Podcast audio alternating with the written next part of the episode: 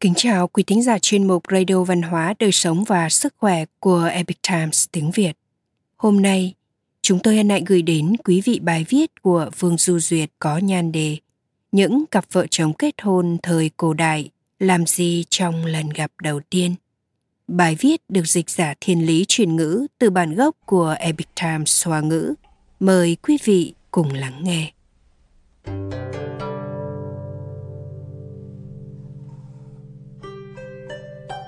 Chiết sương liễu chi ca, bài ca bẻ cảnh dương liễu. Đây là bài hát do một tác giả vô danh viết vào thời nhà Tùy. Lời ca chết phác hồn hậu là lời người con gái sắp lấy chồng hay là lời chàng trai ngỏ lời cầu hôn. Không rõ như thế nào, nhưng chúng ta có thể thấy trong bài dân ca này lấy tảo phụ, cây táo để chỉ người phụ nữ chuẩn bị kết hôn việc trồng cây táo trước cửa nhà cũng nói lên tầm quan trọng của nó trong hôn nhân gia đình. Thời xưa, táo cùng với các loại quả có vị ngọt như hạt rẻ, táo đỏ và thịt khô đều là những quả cưới của nhà gái. Lễ ra mắt lần đầu ở nhà chồng để các vị trưởng bối dùng thử. Phong tục lễ nghi như thế thời xưa đã có quy phạm trong sách lễ thư ví dụ, lễ ký khúc lễ hạ ghi. Sự chân thành của người phụ nữ thể hiện qua củ, loại cỏ ngọt như mật, thịt khô tu, hạt rẻ quả táo. Trong lễ vật lại lấy quả táo, hạt rẻ làm những món quà phổ biến nhất. Sử thư quốc ngữ thời chiến quốc cho biết, lễ gặp mặt của hai vợ chồng bất quá dùng quả táo và hạt rẻ để thể hiện sự kính trọng, chân thành những lễ vật này đều thể hiện sự kính trọng, thành thực trong hôn nhân.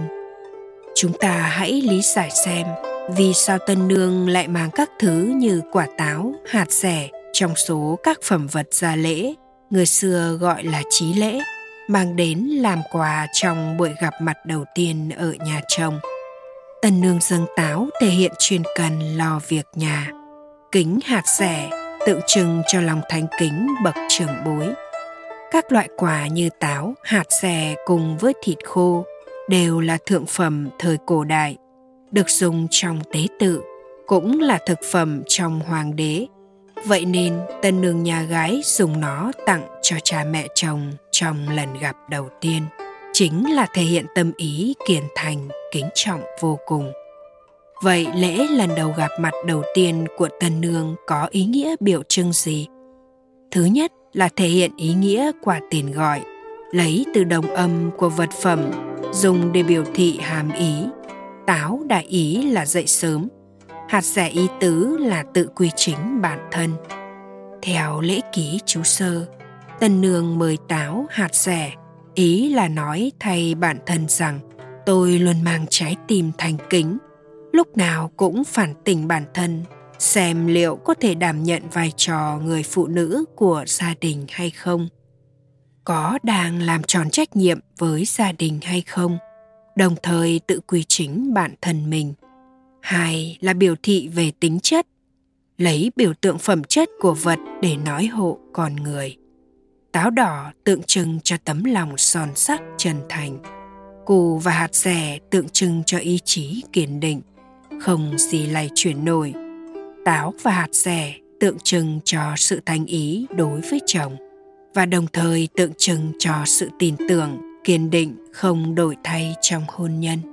Thứ ba là biểu thị về hương vị. Cù hình dáng thấp nhỏ giống san hô được gọi là mận đá, ăn có vị chua. Tu là thịt ướp gừng và quế.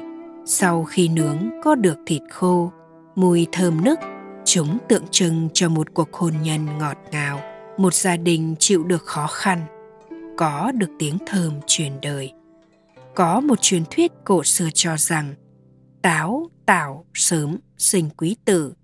Cô dâu dùng củ, hạt rẻ, táo và các loại trái cây mang ý tốt đẹp khác để làm lễ gặp mặt đầu tiên với gia đình chồng, chứa đựng tâm ý kiên định, kiên thành. Kính trọng đối với bậc trưởng bối kỳ vọng một cuộc sống ngọt ngào ở gia đình mới tần lang dùng nhạn kính lễ giữ mình không thất tiết Vậy một đằng khác của kết hôn, tức nhà trai đã dùng lễ gì để nghênh thân? Bạch Hổ Thông Nghĩa ghi lại rằng nghênh thân dĩ nhạn chí nạp trưng, có nghĩa là gửi tặng chim nhạn và lễ vật trong hồn ước cũng cần dùng một đôi chìm nhạn. Vậy nhạn có ý nghĩa gì? Điều này cũng được thể hiện ở các đặc điểm của loài nhạn. Nhạn là loài chim di cư.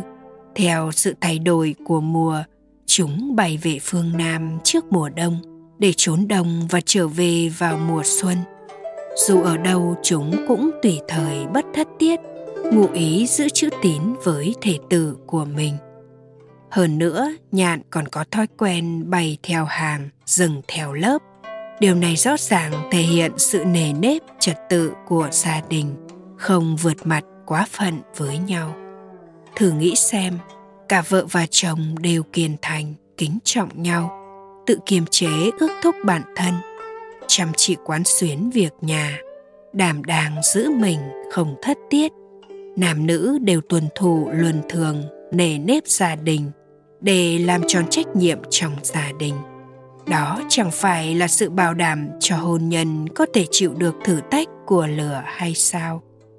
Đây là cam kết thực sự ngày này qua năm khác và hành động thiết thực xây dựng một gia đình ngọt ngào, chân chính. So với lời thề sông cạn đá mòn, chẳng phải là thực tế và hữu ích hơn sao? Văn hóa trung hoa lấy sinh vật tự nhiên để đưa ra các ngụ ý giản đơn nhưng dạy bảo con người thật vô cùng trí tuệ và thầm thúy hơn nữa không chỉ là vợ chồng mà người dân nơi làng xóm thôn xã mọi người đều có thể hiểu được Bài được tham khảo từ 300 câu hỏi về văn hóa Trung Hoa.